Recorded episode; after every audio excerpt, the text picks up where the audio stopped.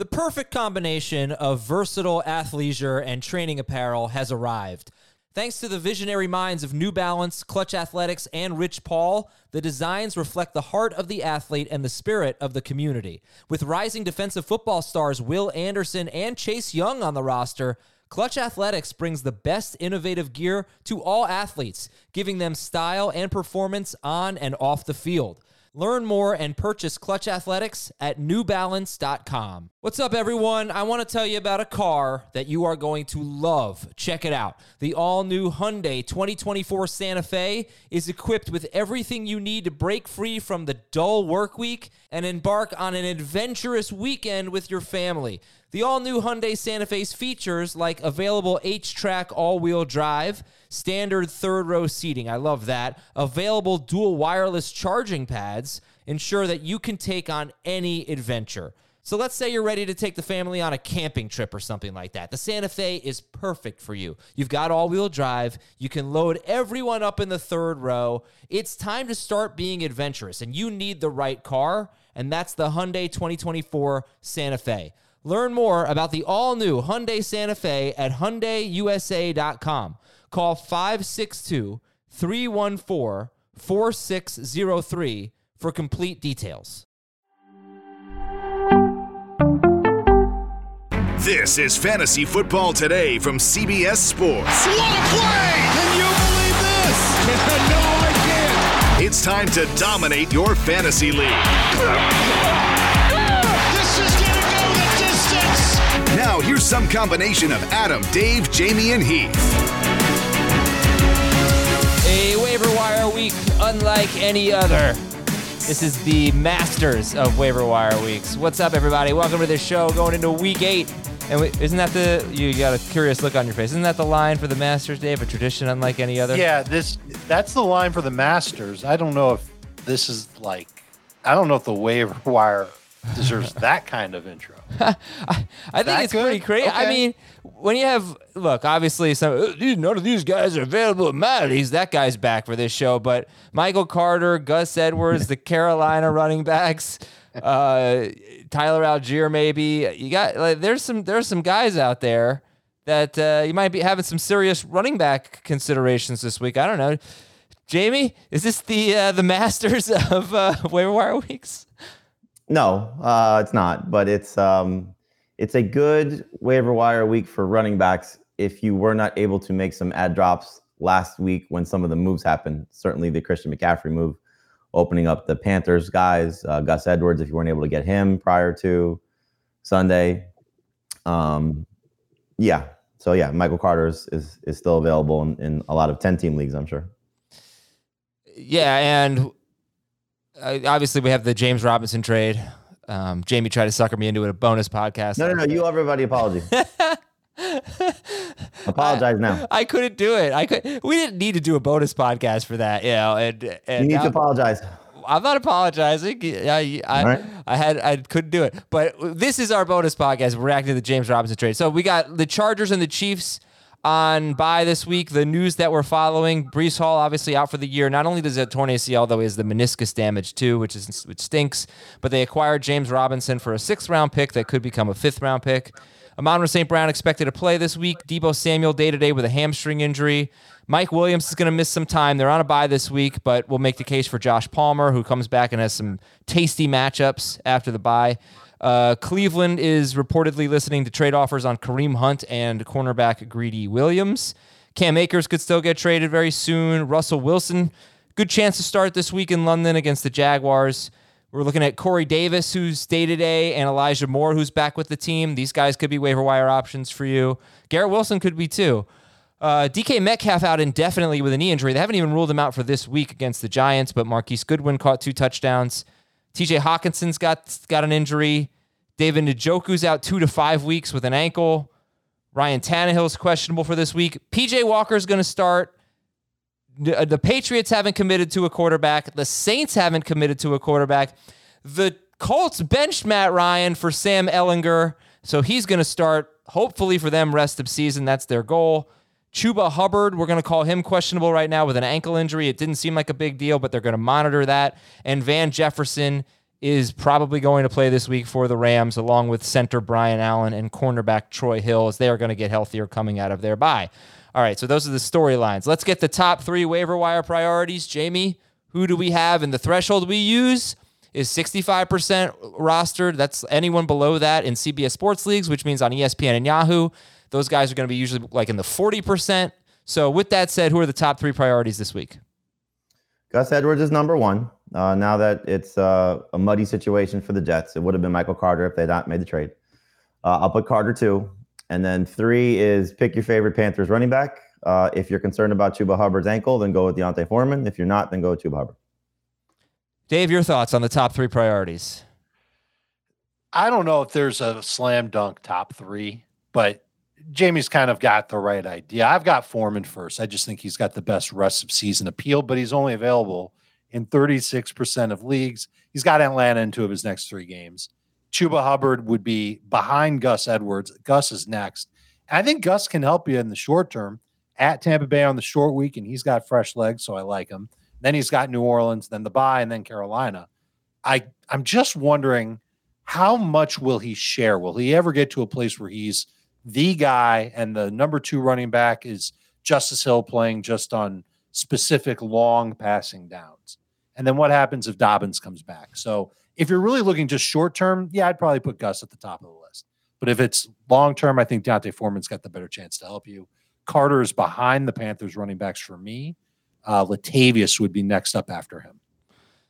So, man, there's so much to talk here because we first of all we've only discussed running backs. We'll give you some wide receivers and quarterbacks uh, if you have Justin Herbert and Patrick Mahomes, uh, of course, and obviously we'll give you every position. But uh, running backs are the headliners this week.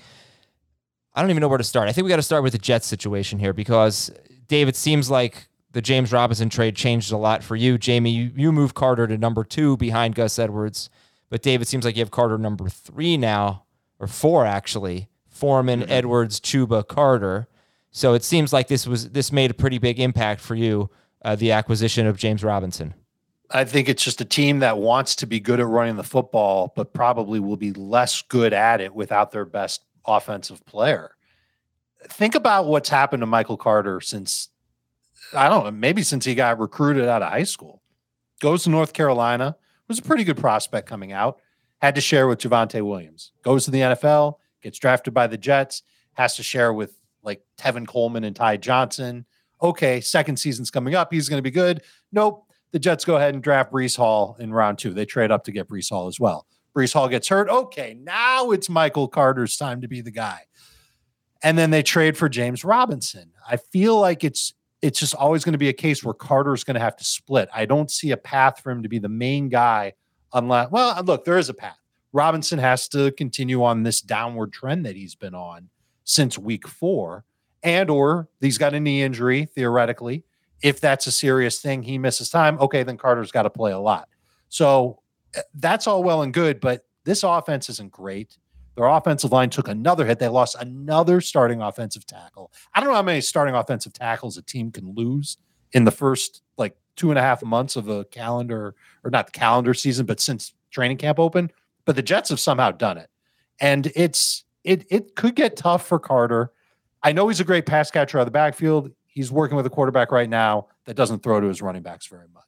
So I don't see great upside for Carter. And for however long Robinson's healthy, that's going to be the guy that's going to grind down games in the fourth quarter when they're winning. That's going to be the guy working in short yardage goal line situations.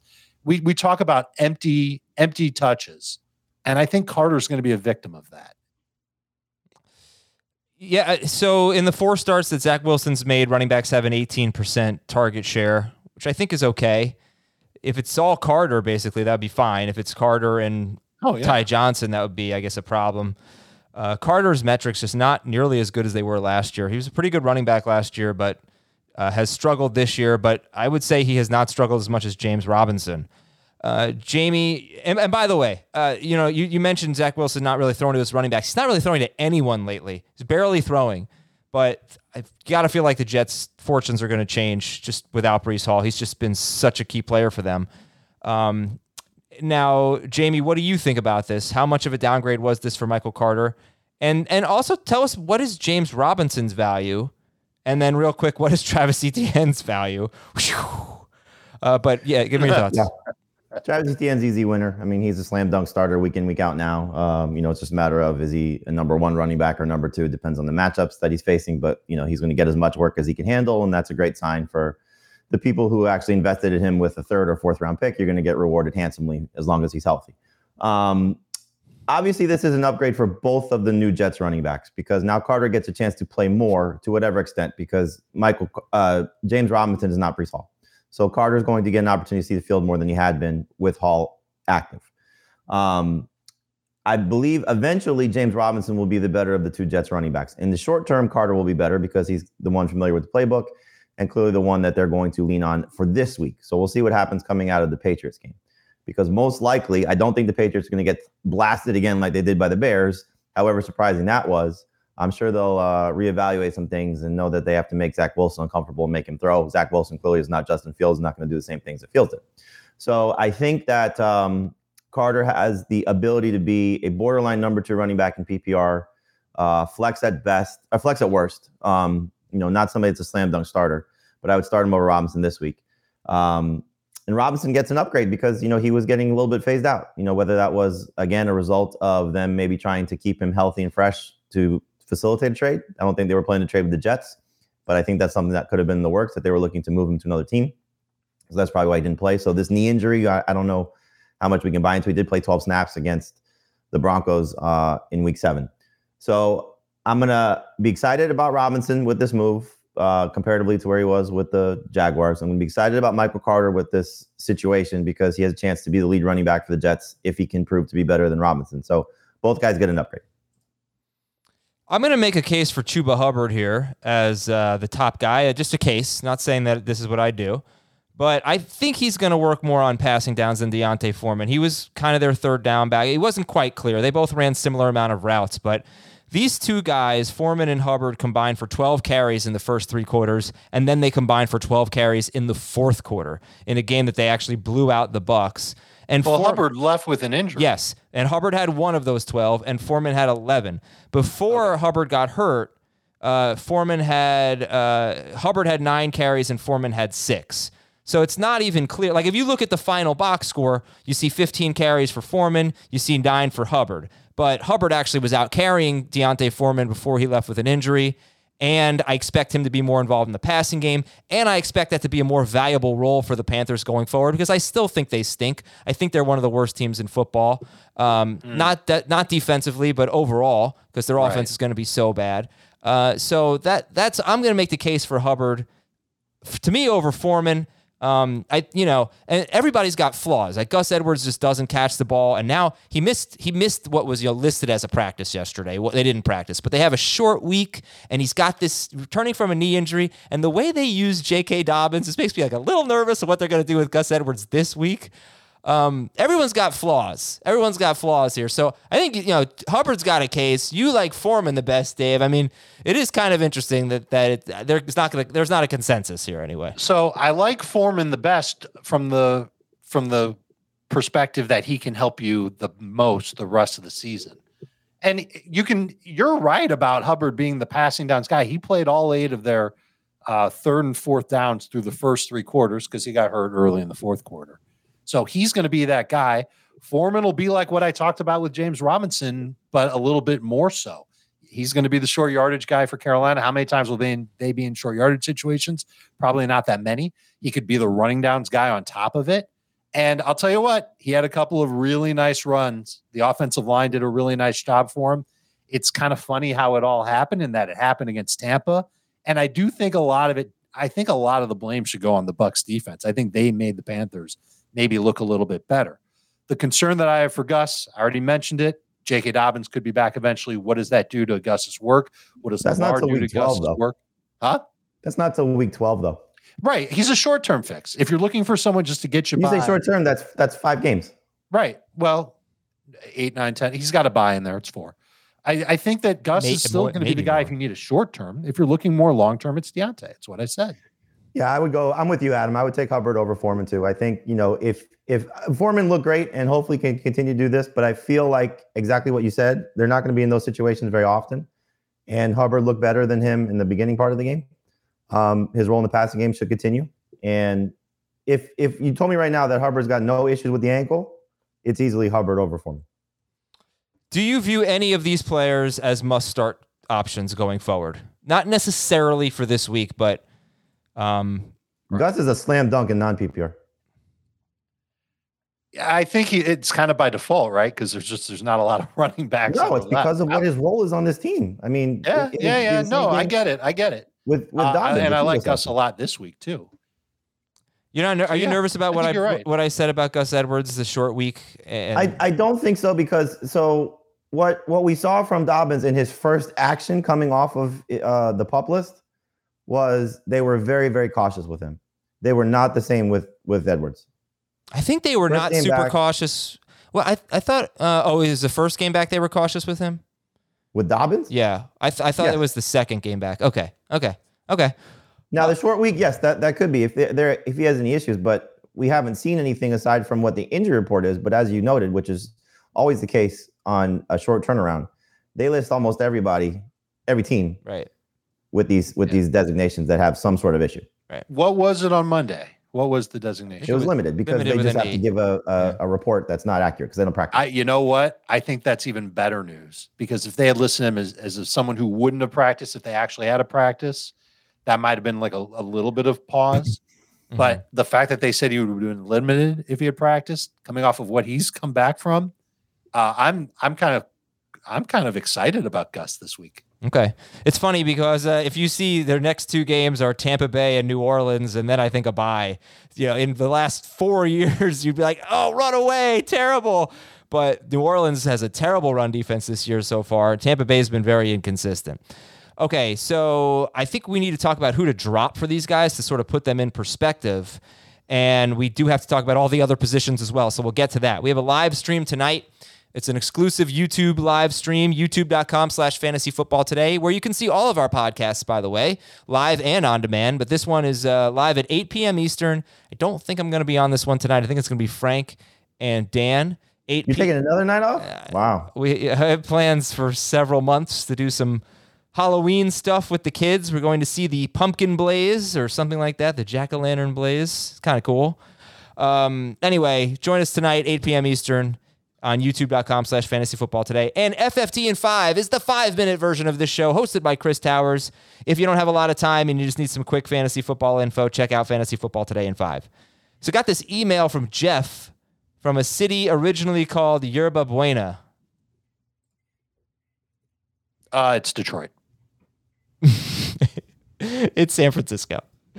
Uh, Jeff from Yerba Buena said Gus Edwards, Antonio Gibson, and both Panthers running backs are on my waiver wire. How many of Eno Benjamin, Brian Robinson, and Kareem Hunt would you drop for these guys?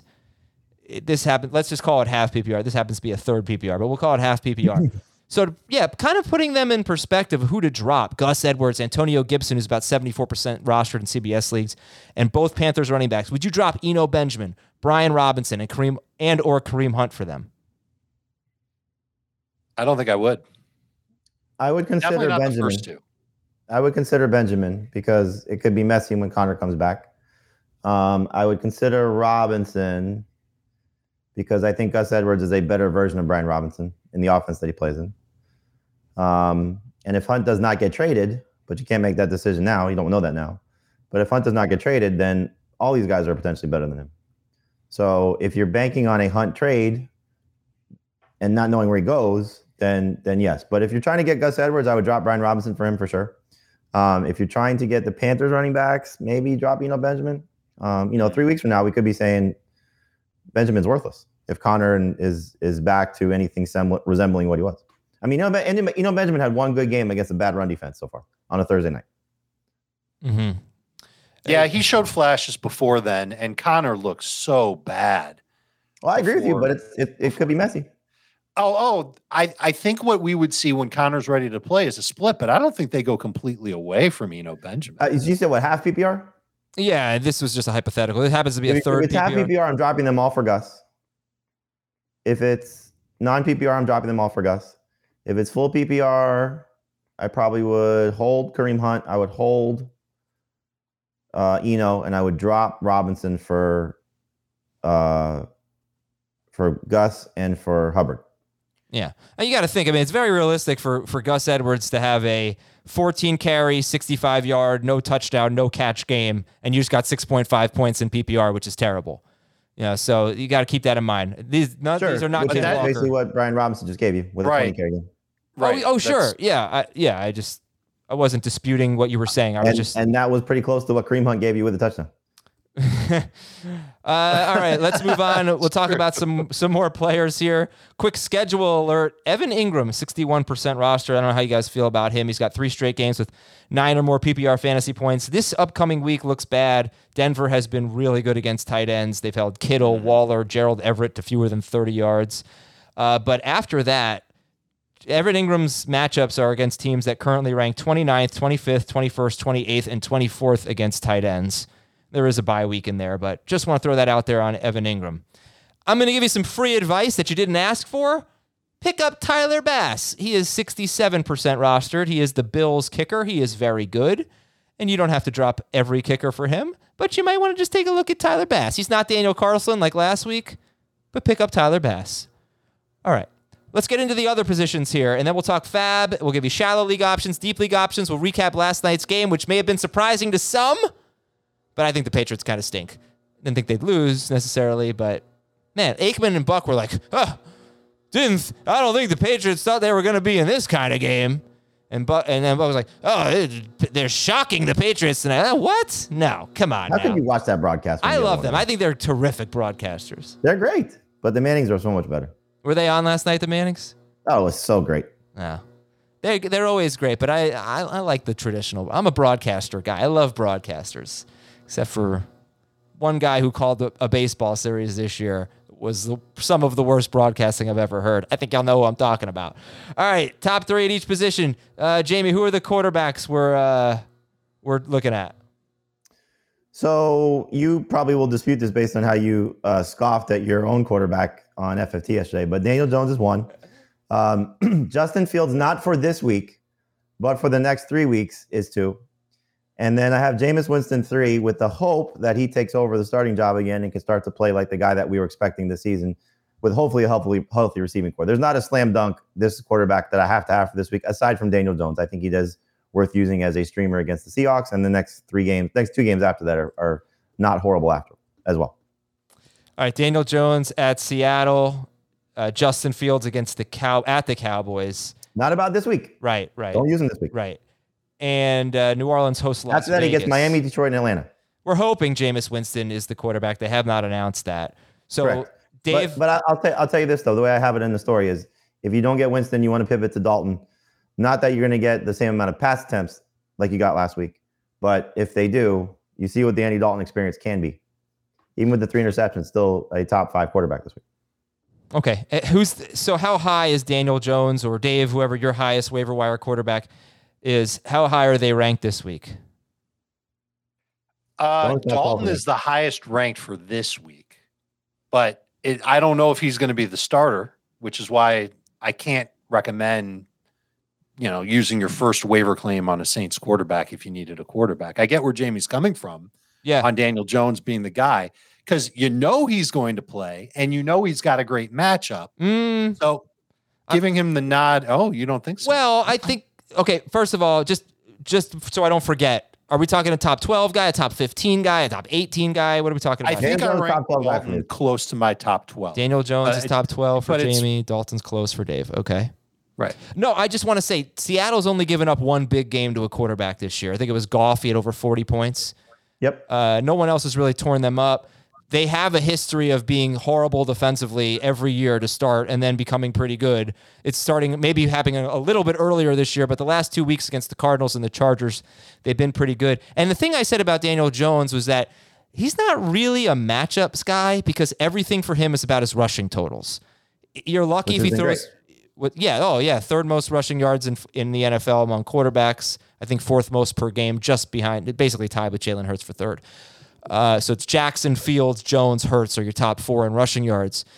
Uh, yeah, it just you know he throws. If you're lucky, if he throws for 200 yards, eh, eh, it's all about the rushing. So that's why like I was like, oh, great matchup. I don't even know if it is a great matchup, and I don't even know if it matters for Jones.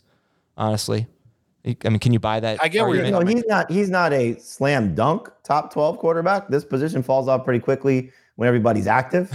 And then Right. now you're taking out Mahomes and Herbert. Yeah. So it's uh it's it's a little bit of a crapshoot, but I think you're just looking at it's uh I, I think five of six with at least 37 rushing yards.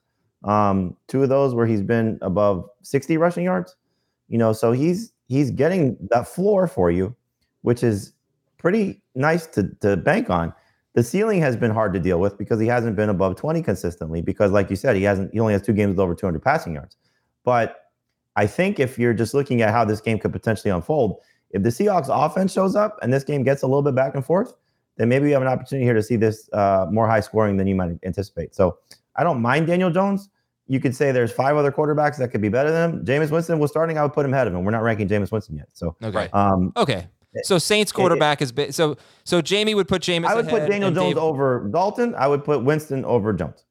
Okay, and since Dave already has Dalton ahead of Daniel Jones, I assume you'd put Winston over Jones too if Winston started. Of course. Yeah. And here's the other thing: how many teams are on bye this week? Two. Okay, so there isn't going to be some crazy rush. Now, no one is like heartbroken over losing Matt Ryan. He wasn't a week in, week out must starter. If you if you value somebody like PJ Walker and you could see yourself starting him against Atlanta, they've allowed six quarterbacks this year to get at least 20 fantasy points. If you could stomach, if you could stomach that, you could definitely stomach Daniel Jones. You could definitely stomach Justin Fields.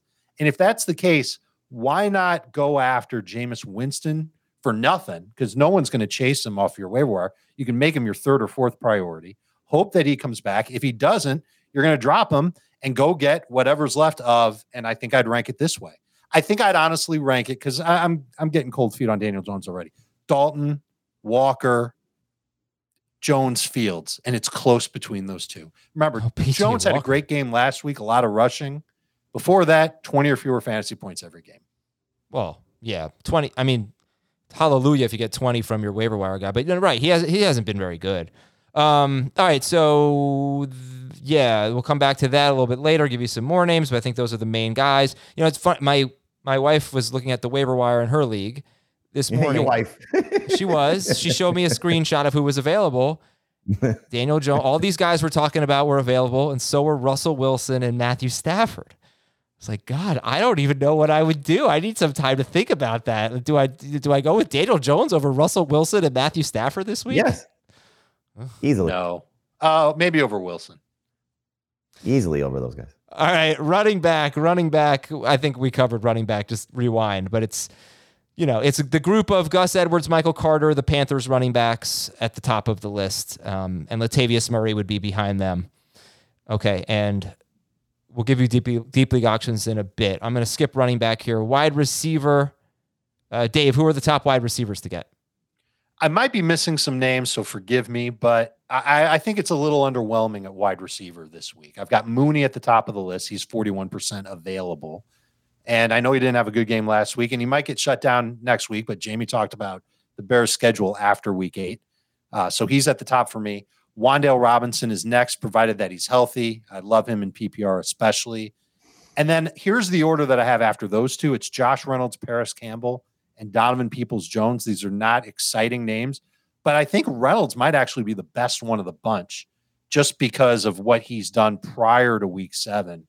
Uh, and I, it sounds like St. Brown will be back, but I think you can get him with your second or third waiver claim because I don't think there's much excitement for him. And I do think that he can be a better player and a better fantasy contributor uh, starting this week. Josh Reynolds. Okay, how about Josh Palmer? You'd rather Reynolds or Palmer? Palmer's on a bye, obviously, but Mike Williams. Palmer's gonna on a bye. You're gonna be wait. out for a bit. Um, yeah, I don't know if savvy. If you're savvy, then you know I don't know if you want if you have a savvy. You absolutely pick up Palmer over those guys. Well, Even though you can't use him for a week. I'm not using Reynolds anymore. I'm not using Darnell Mooney this week. I mean, I don't trust those guys.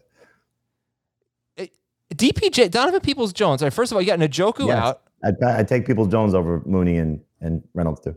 and the thing is, he's got 70 or more yards in three straight games, and he's got the lowest, by far, the lowest aDOT of his career. So he's not just Donovan Peoples Jones, not just a deep ball guy. He's got about a 10 yard aDOT, which is nice, healthy aDOT, but it used to be like 15. Uh, it's, I don't know. It's pretty interesting. Shows up every week with uh, you know 12, 13. He hasn't scored, but he's tied for the It's team 11, it's 11 red PPR points or more in three or four games. Like you said, he hasn't scored a touchdown yet this season.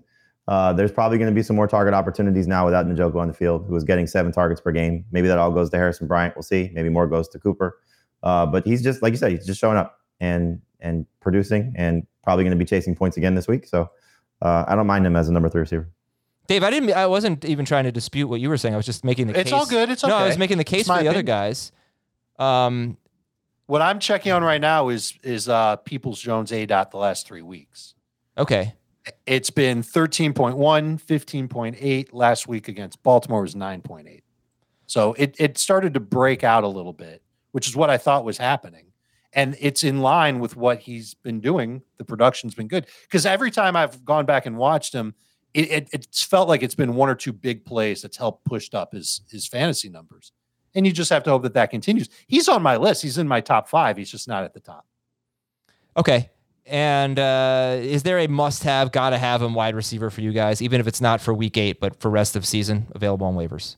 If Wan'Dale is healthy, 100%. Okay. So go and grab him. Eight targets, six catches in the first half.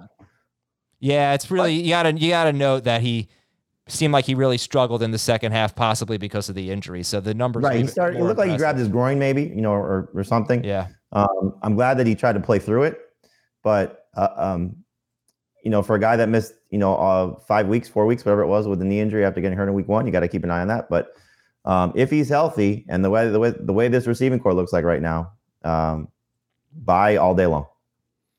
Okay. Yeah. And the only I think the only issue is that if you're not going to use him at Seattle this week, then he has a buy. So it's that's the only. But you, most of these guys are going to be dealing with byes coming up in recent weeks. Uh, Jamie, who are the top tight ends to get? Uh, this is a fun group. Um, Greg Dulcich, you know, with the hope that he continues to build on what he's done the first two games. Uh, interesting matchup this week against Jacksonville. My favorite streamer for this week would be Irv Smith because the Cardinals stink. I'll go back to what I said about Juwan Johnson last week and that, you know, he just took advantage of it. And hopefully Irv Smith does as well. It's a little bit more tricky because Johnson benefited with everybody being out in New Orleans, but um, the Cardinals just, you know, once again bleed fantasy points to tight ends. But Dulcich would be my favorite one, then him, and then uh, Cade Otton. You know, two of three games now, uh, two games in a row, excuse me, without Cameron Brate, and he's been 10 PPR points in both those games. Um, six target game, seven target game, five catch game, six catch game.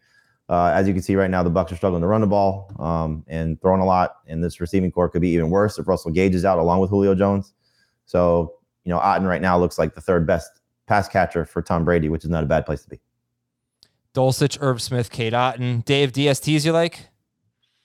I have the Titans at the top of the list. They're 51% available. Commanders, Rams, Bengals after that. None of them I'm in love with. Uh, dro- are we dropping the 49ers for these guys? I Stafford guess is if you turnover have to.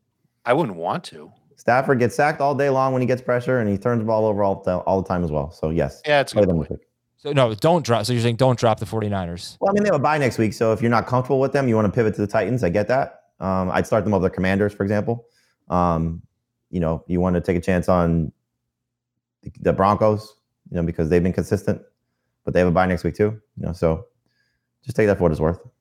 Are the Broncos still available? Uh, no, I'm sorry. I was thinking the Jaguars. I said the Broncos. Yeah, no, the them over the Jaguars are interesting. I mean, the Broncos, every single DST to face the Broncos has done well, Yeah, but the Jaguars have been just awful the last two weeks. They have basically no pass rush. They have 11 sacks this year, and five of them came against the Colts, who give up, going into last week anyway, they gave up the most sacks in football. So they, they're just getting no pressure from uh, from the Jaguars. All right, Jamie, who are the kickers? Tyler Bass is 67% rostered, so he's not going to make your list. Who are the kickers, though, to look at? Yes, Bass would be the be- best one to go get. Uh, Jason Sanders against Detroit, uh, Jake Elliott against the Steelers, Greg Joseph against the Cardinals, Matt Gay against the 49ers, and Chase McLaughlin against Washington. Uh, aside from Elliott, those other guys are all kicking indoors this week, so you don't have to worry about weather. Okay. Dave, you know, there are only two seasons out there, Dave football season and waiting for a football season. And the best part about this time of year is enjoying all the action with great friends and enjoying the great taste of a Hall of Fame worthy beer at your side. And that's why win or lose, game time is Miller time. So, Yeah, I know you're in the office on Sunday. You're not cracking open a Miller Lite there, but Thursday, Monday, Saturday for college football, get open that fridge, get that Miller Lite. You know, it's it's a different situation. I was at the beach uh, for dinner with my wife one night last week, and we, we, you know, we're sitting at a bar and looking out at the beach. And I thought to myself, you know what, this would be an awesome place to bring friends and, and have a good time. And there are TVs around, and and you know, you can go watch games at, at this scenic bar and have a cool Miller Lite. It, it's it's low on calories. That matters to me, um, and it tastes great. Less filling too. Yeah, it tastes like beer. Uh, 96 calories, 3.2 carbs per 12 ounce serving, and enjoy the sweet taste of victory with Miller Lite this football season, the original light beer. And you can pretty much find it anywhere beer is sold, or if you want it delivered, go to millerlite.com slash FFT for delivery options near you. It's Miller time. Celebrate responsibly. Miller Brewing Company, Milwaukee, Wisconsin. 96 calories and 3.2 carbs per 12 ounces. Let's have a fab talk here. How much fab? Jamie, Gus Edwards, Michael Carter, someone great is on the waiver wire. How much are we spending this week? It's it's so dependent on where you are right now in your in your season, you know. So if you're looking just to solidify your backfield, but you have a pretty good team, you know, you probably don't want to go too crazy about it.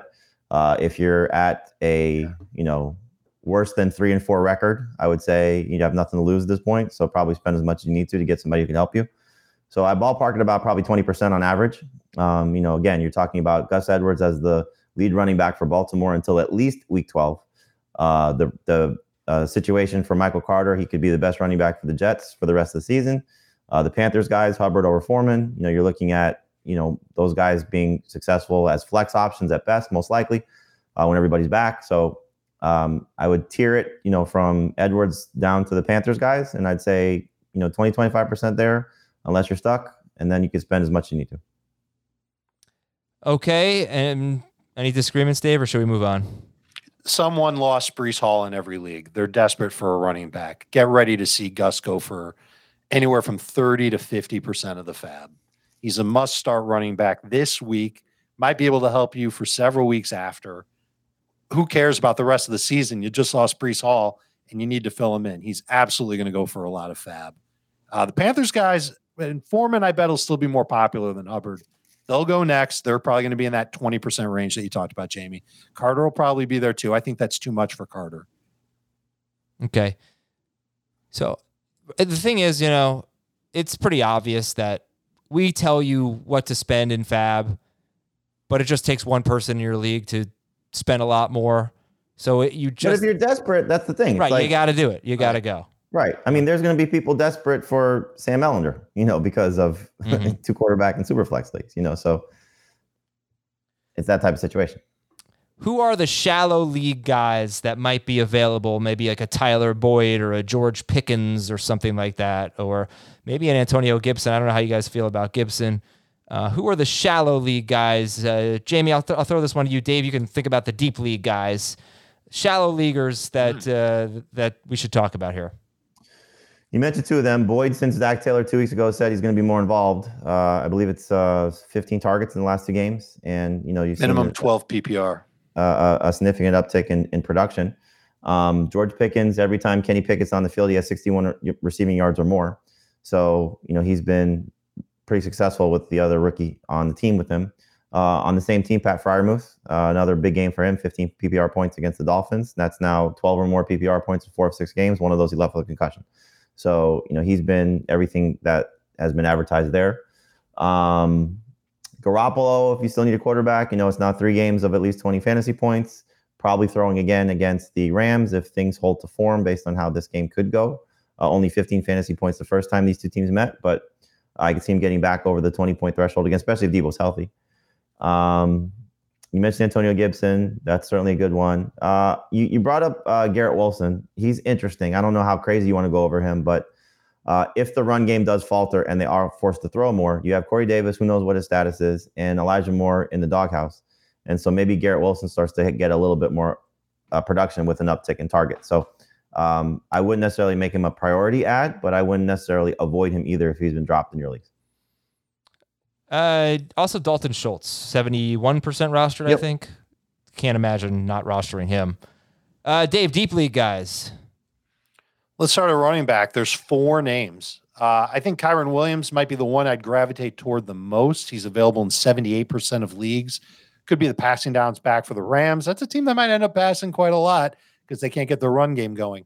I don't know how long Craig Reynolds might have as being a thing in Detroit, but after Jamaal Williams fumbled last week, I wonder if there's an opportunity for him to see more work. And he's actually been catching a pass or two every few weeks. Obviously, he's not going to play nearly as much once D'Andre Swift comes back. We don't know when that's going to happen. Reynolds is available in 96% of leagues. And Travis Etienne isn't going to get every single carry and every single touch in Jacksonville. Got a lot last week.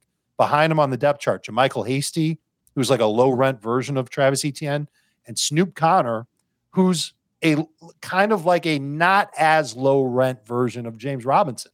Physical running back might be able to cash in on a couple of touchdowns along the way. They're available in 99% of leagues. Parris Campbell at wide receiver. Love him. I know they're changing quarterbacks. Doesn't matter. I think he's still going to see a ton of targets. He's available in 96% of leagues.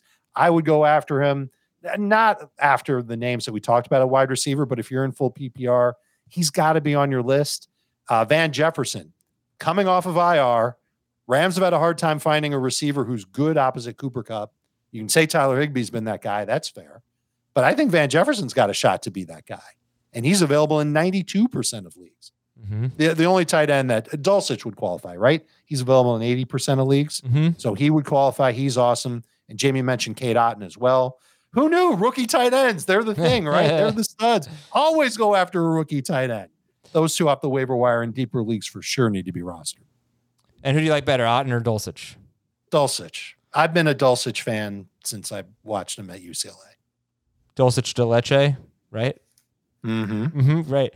And uh, okay, so I'm going to give you four wide receivers that are going to be available in a lot of leagues. The most rostered is Josh Palmer at 25%. Palmer, Parris Campbell, Donovan Peoples Jones, Van Jefferson. How do you rank those guys? Palmer, Campbell, Peoples Jones, Van Jefferson. Uh, you're asking, sure. did you say Peoples Jones for sure? No, Campbell's one for sure over DPJ? Oh yeah. I think it depends on what you need.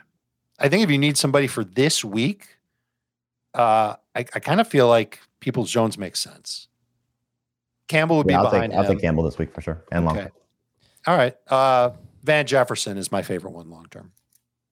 Uh, look, Campbell. We haven't really talked about the tra- the decision here to go with Ehlinger instead of Matt Ryan. Matt Ryan had the fewest air yards per pass attempt. He can't throw the ball downfield and dink and dunk and dink and dunk all day.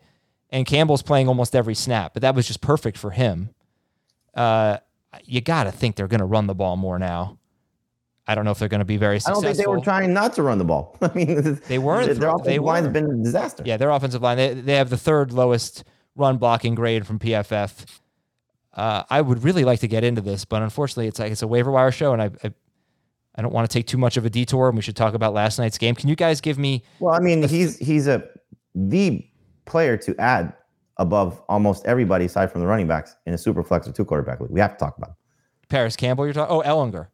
Ehlinger. I, yeah. Actually, I'm really interested what you think about Jonathan Taylor because I was pretty adamant. Well, the whole offense. I on, mean, on Sunday night.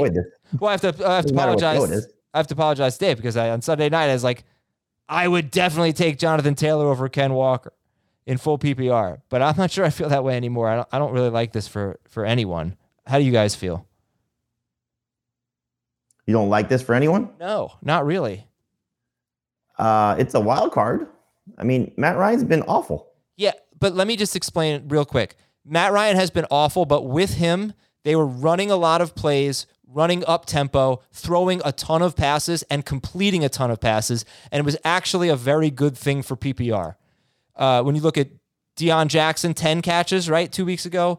Jonathan Taylor, seven catches. So you had that PPR floor, even though the offense wasn't that productive. But you're assuming that he can't do that. I don't not, think they're going to do that with him. I think they're going to get try to get back to their roots and run the ball more. Um, I don't know if they can. That's the problem. I don't know. You guys talk about it here. What do you What do you think? Whose value goes up? Whose value goes down? Give me your Colts rundown for me, it's kind of status quo right now until I see it. I'm not panicking about Pittman. I'm still investing in in Campbell. Uh, I still think Pierce is a hold. You're obviously not getting away from Jonathan Taylor. Hines has kind of been largely disappointing, so we'll see what happens there. So, I mean, I'm I'm I'm, not changing my opinion on it until I see it. I think you should panic on Pittman. I think you should panic on Pierce. Uh, because Campbell is such a short area guy, I wouldn't panic so much on him. Um, Ehlinger, good mobility, keeps his eyes downfield. Uh, he's got some velocity when he throws. He doesn't have a cannon. I, I, don't think much changes because they they move on from Matt Ryan to Ehlinger, except Ehlinger can move around the pocket, whereas Matt Ryan is a statue. So he might be able to keep some plays alive. I went back and I saw how was he in college.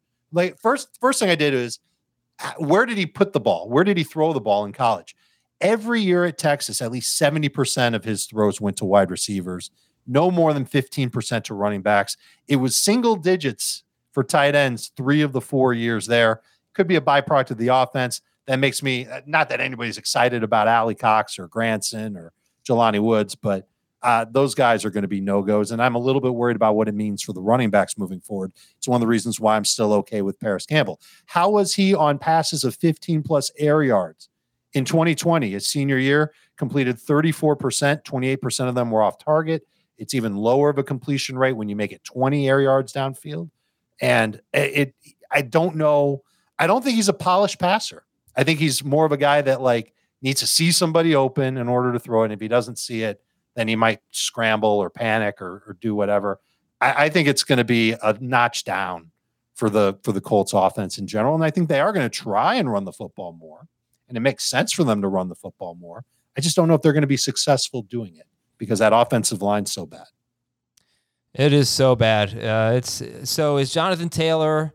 I'll ask the same question, or, uh, somebody asked. I don't remember who it was that we I had on Sunday night. If you're drafting today, is he a first round pick? Nope. Uh, no. All right, Ken Walker or Jonathan Taylor? Same answer for me, Walker. Um. Yeah, I guess Walker. He's just not catching the ball. Taylor at least had seven catches last week. Right. I just, like I said, I think was just a product of Matt Ryan. Um, we'll see how that works out. All right, we got to take a break here. When we come back, news you and could also think and they go to Nick Foles. That could happen too, and that could be worse. I mean, there's a reason why Foles is third on the depth chart instead. Well, that's because they're playing the young guy. I mean, everything you, you, I read yesterday said that they made this move because they wanted the younger player. It had nothing to do with sure him being better or worse than Foles. It's what the young guy they've had for two years and never put on the field before now. I'm very nervous. Good job, Indy. Very nervous. But you know, I'll regroup after this commercial break. We'll be right back on Fantasy Football today. Robert Half research indicates nine out of ten hiring managers are having difficulty hiring. If you have open roles, chances are you're feeling this too. That's why you need Robert Half. Our specialized recruiting professionals engage with our proprietary AI to connect businesses of all sizes with highly skilled talent in finance and accounting, technology, marketing and creative, legal, and administrative and customer support. At Robert Half, we know talent. Visit RobertHalf.com today. This episode is brought to you by Progressive Insurance. Whether you love true crime or comedy, celebrity interviews, or news, you call the shots on what's in your podcast queue. And guess what? Now you can call them on your auto insurance too with the Name Your Price tool from Progressive. It works just the way it sounds. You tell Progressive how much you want to pay for car insurance, and they'll show you coverage options that fit your budget. Get your quote today at progressive.com to join the over 28 million drivers who trust Progressive. Progressive Casualty Insurance Company and Affiliates. Price and coverage match limited by state law.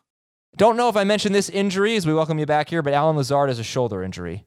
And Aaron Rodgers said that outside of Lazard and Aaron Jones, there are too many mental mistakes for the Packers. Mike Boone is on IR. Nico Collins he hates everybody. Has yes, he, he's he's. That grumpy. was a Dobbs comment. He's grumpy. Uh, Nico Collins groin injury. Uh, Daniel Bellinger is going to miss time with an eye injury. Um, Chase Young could start practicing this week for Washington. Atlanta's got a beat up secondary. Tampa Bay is a beat up secondary. Blah, blah, blah. We'll give you more of these boring notes later in the week. Chicago 33, New England 24. 14. I have 14 in the notes and I said 24 and I don't know why. Chicago 13. We can New wish.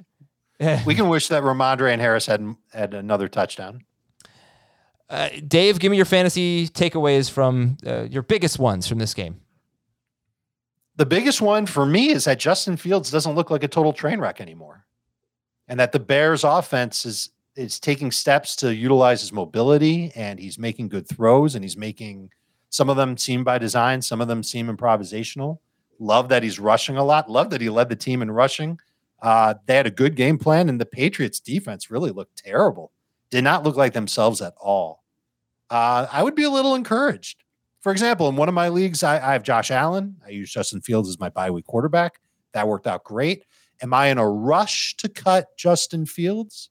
I'm going to try and trade him first because I'm never starting him over Josh Allen, but I might keep him because I think he could end up being this could be the start of something nice for him where he could be in that 18 to 25 ish range for quarterbacks. And we've seen a lot of quarterbacks falter this year.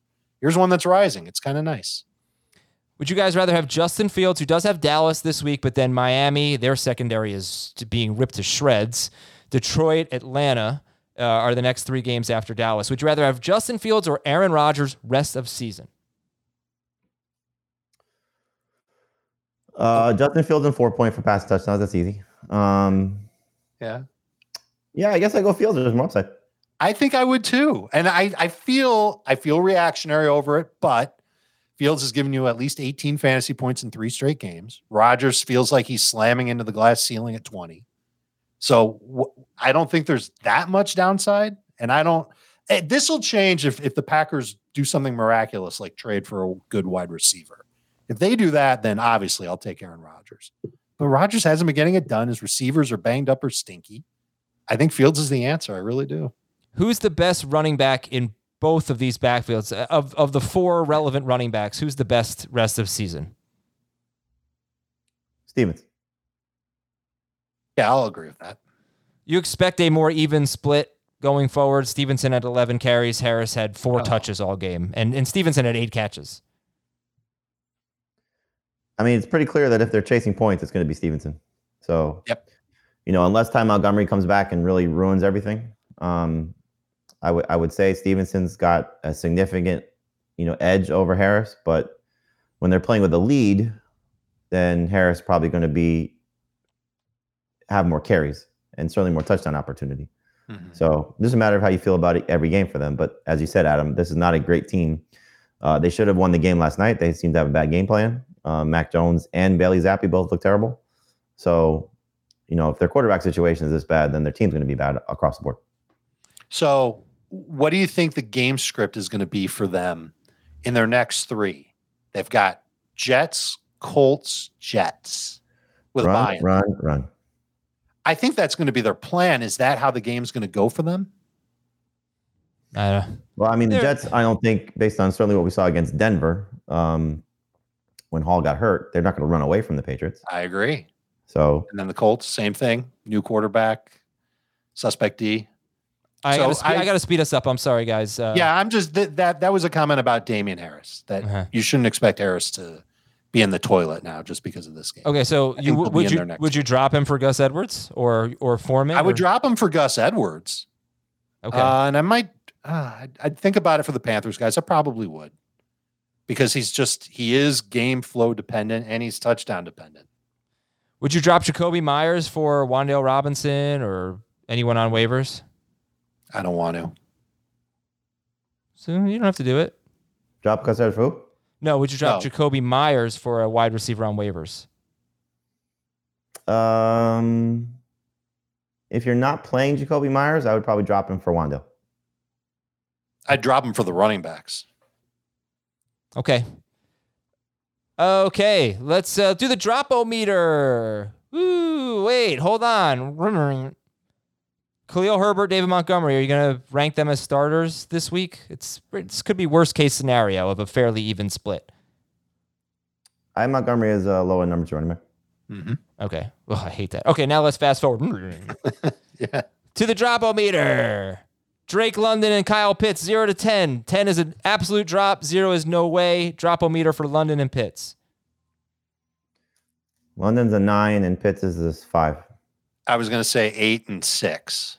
Eight for London, six for Pitts. So sad. Uh, Kenyan Drake. 84% rostered. 55 billion. I'll say zero uh, with a one in front of it. Okay. Rashod Bateman, 85% rostered. Two. Uh, four. Jared Goff with the Dolphins this week, 70% rostered. 10. Zero in Superflex, s- eight in a 12 team league, 10 in a 10 team league. Yeah, you don't have to quite like nobody's gonna don't drop quarterbacks in Superflex. Uh, Michael Gallup. What the hell? What the hell happened good, in that game? Good question. Zero to ten. Uh, Dak turned into Cooper Rush and they ran the ball and played defense. Yeah. I'm I'm ready to give up on Gallup. Like I'd rather have Wan'Dale. So put him at a put him at a nine. I'll say seven. Curtis Samuel, 74% rostered. He had eight targets and he had five Mm. carries. So Cur- Yeah. Curtis Samuel. Uh five. Uh, 10 in non PPR and three in PPR. Nyheim Hines, 59% average is five. rostered. Nyheim Hines? Yep. Uh, 10 in non PPR and five in PPR. You can go higher than that in PPR. He could be a six or a seven. Hunter Renfrow, 69% rostered.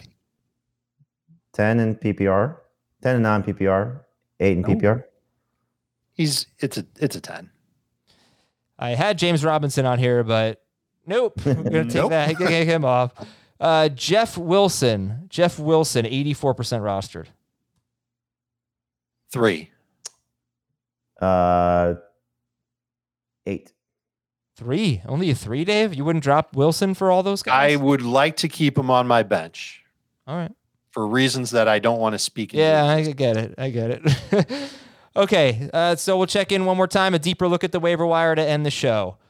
Uh, you can check to see if Jimmy Garoppolo is available against the Rams this week. Do you have him as a s- as a top twelve? guy? You have Garoppolo or Daniel Jones or Saints quarterback this week?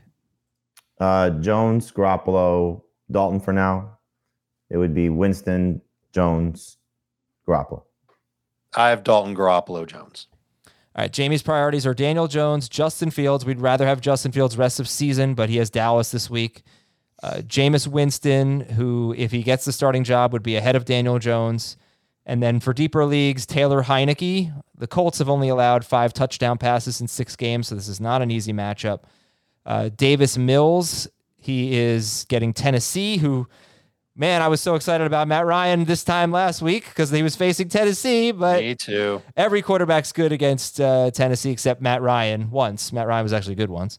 Sam Ehlinger, Malik Willis in Superflex. Um, Dave mentioned PJ Walker. Jamie, you did not. Every quarterback who's No, faced the no Falcon. All right. It's the same thing we were saying about the Titans this time last week. Every quarterback who's faced the Falcons have scored 20 or more fantasy points except Jacoby Brissett.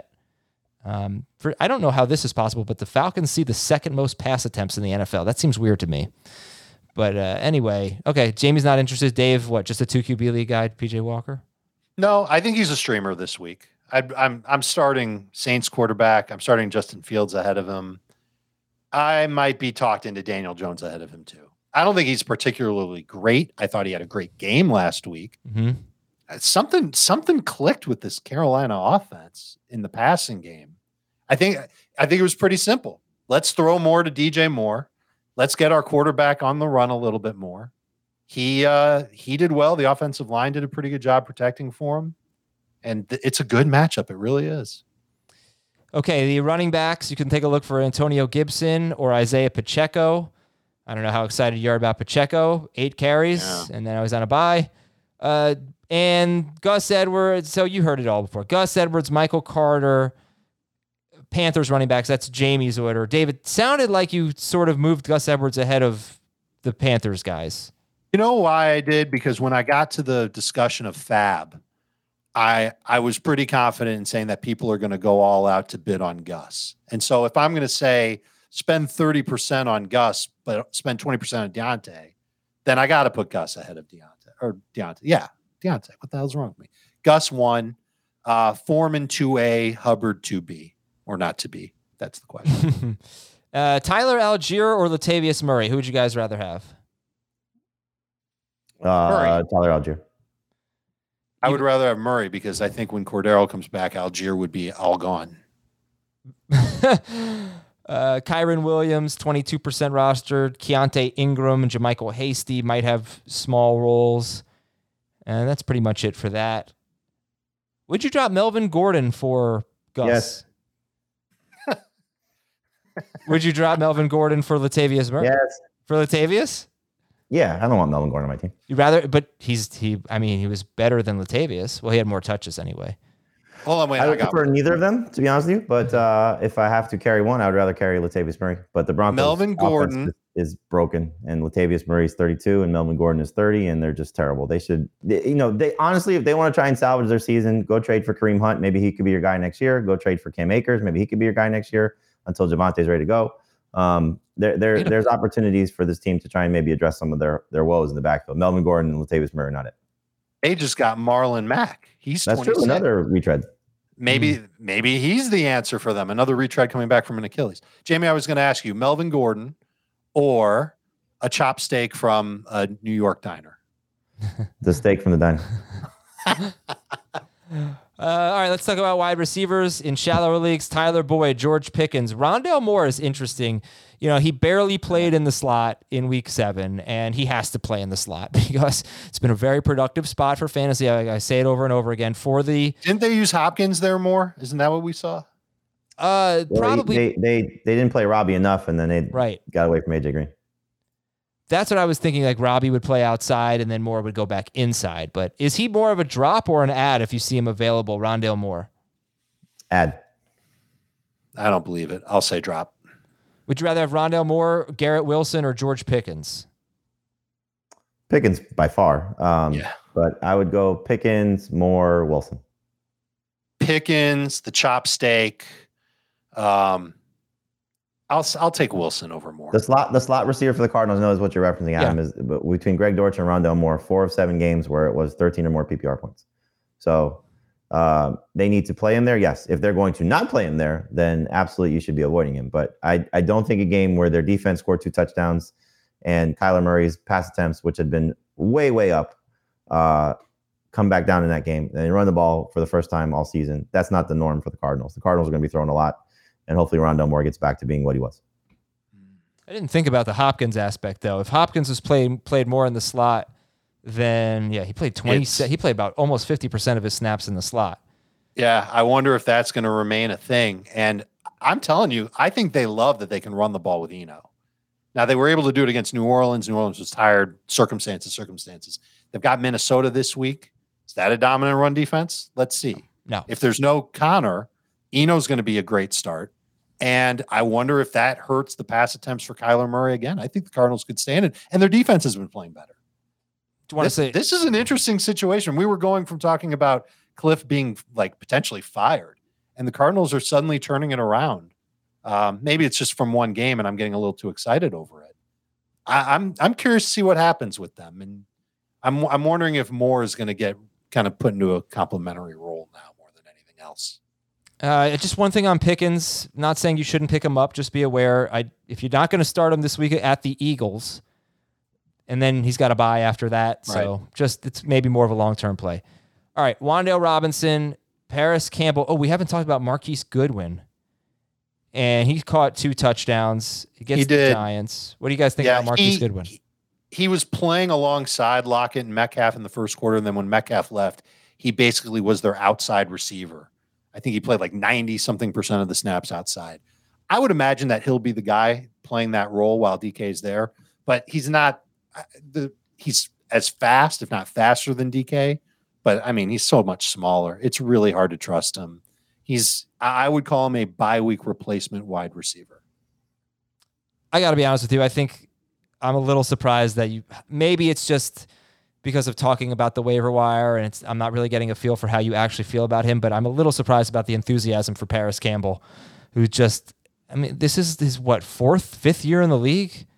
Oh, I He's get it. He's been beat up a ton, right? Yeah, I guess, but uh, It's back to back games with double digits in targets. I don't think this offense is changing very much. They're going to try, but I don't think it's changing very much.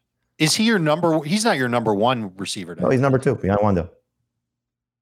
I hate the wide I, don't, I, receivers I love week. Parris. I've loved him a long time. I don't have him that high either.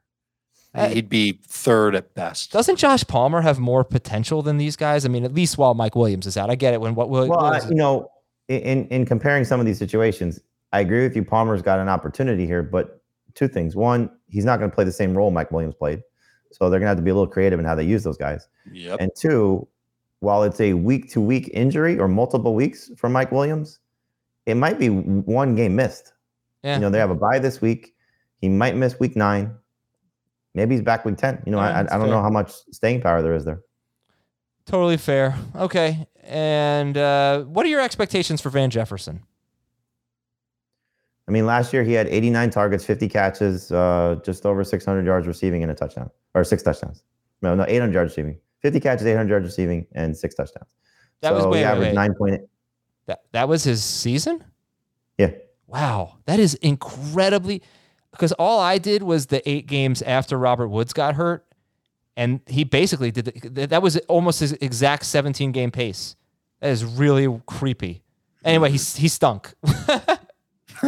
No, he's not So going to be a league winner. 50, 802, and six on 89 targets.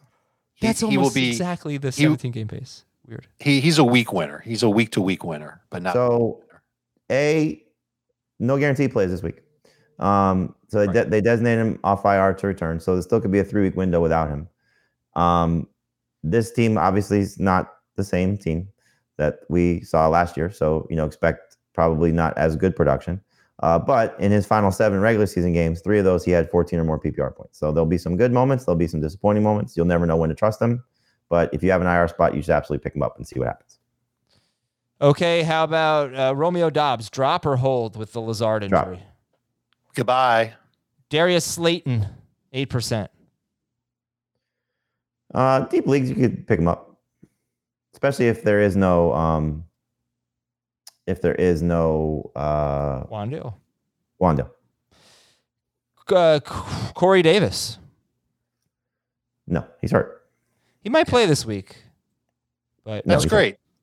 Okay. All right, No. tight ends. The shallow guys are Freiermuth, Higbee, and Schultz. Not bad options there. Dulcich, Dulcich or Irv Smith for this week. I believe I have Uh, still Dulcich. Dulcich.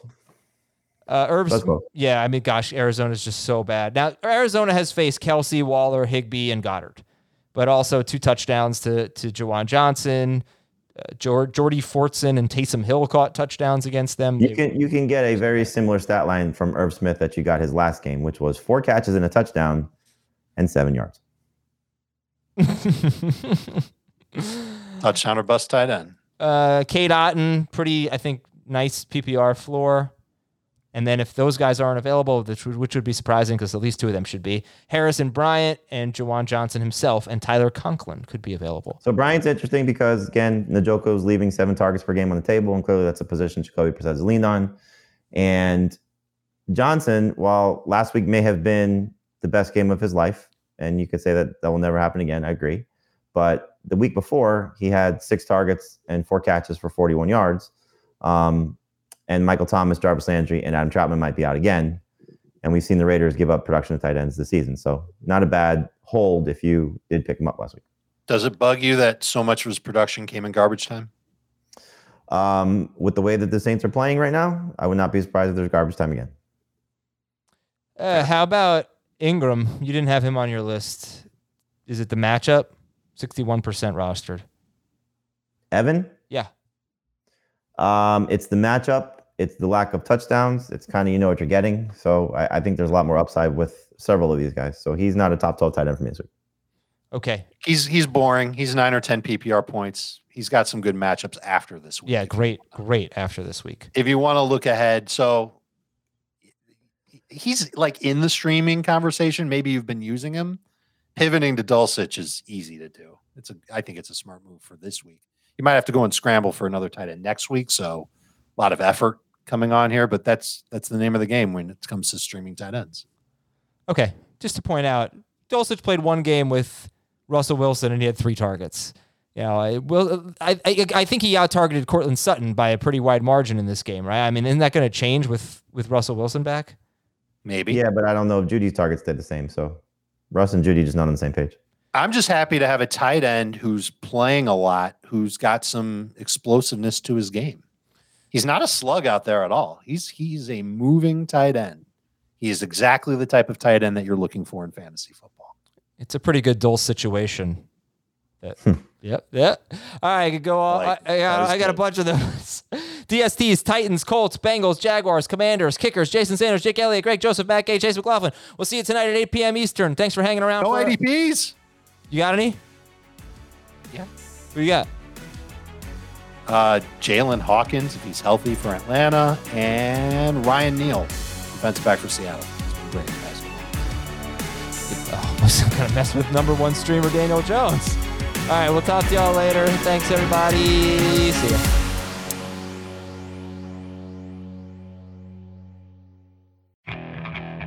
Okay, picture this. It's Friday afternoon when a thought hits you. I can waste another weekend doing the same old whatever, or I can conquer it. I can hop into my all new Hyundai Santa Fe and hit the road. Any road. The steeper, the better. Because my all new Santa Fe is available with HTRAC, all wheel drive, so I can hit the trail without a worry in the world. Heck, with three rows and best in class rear cargo space, I can pack the whole family in with all our gear. We've got available dual wireless charging for our phones, so we'll never lose touch with civilization, and we won't lose touch with the primordial power of Mother Earth. So, which is it? Waste the weekend or do something a little more epic? And conquer it in the all new Hyundai Santa Fe. Visit HyundaiUSA.com or call 562-314-4603 for more details. Hyundai, there's joy in every journey.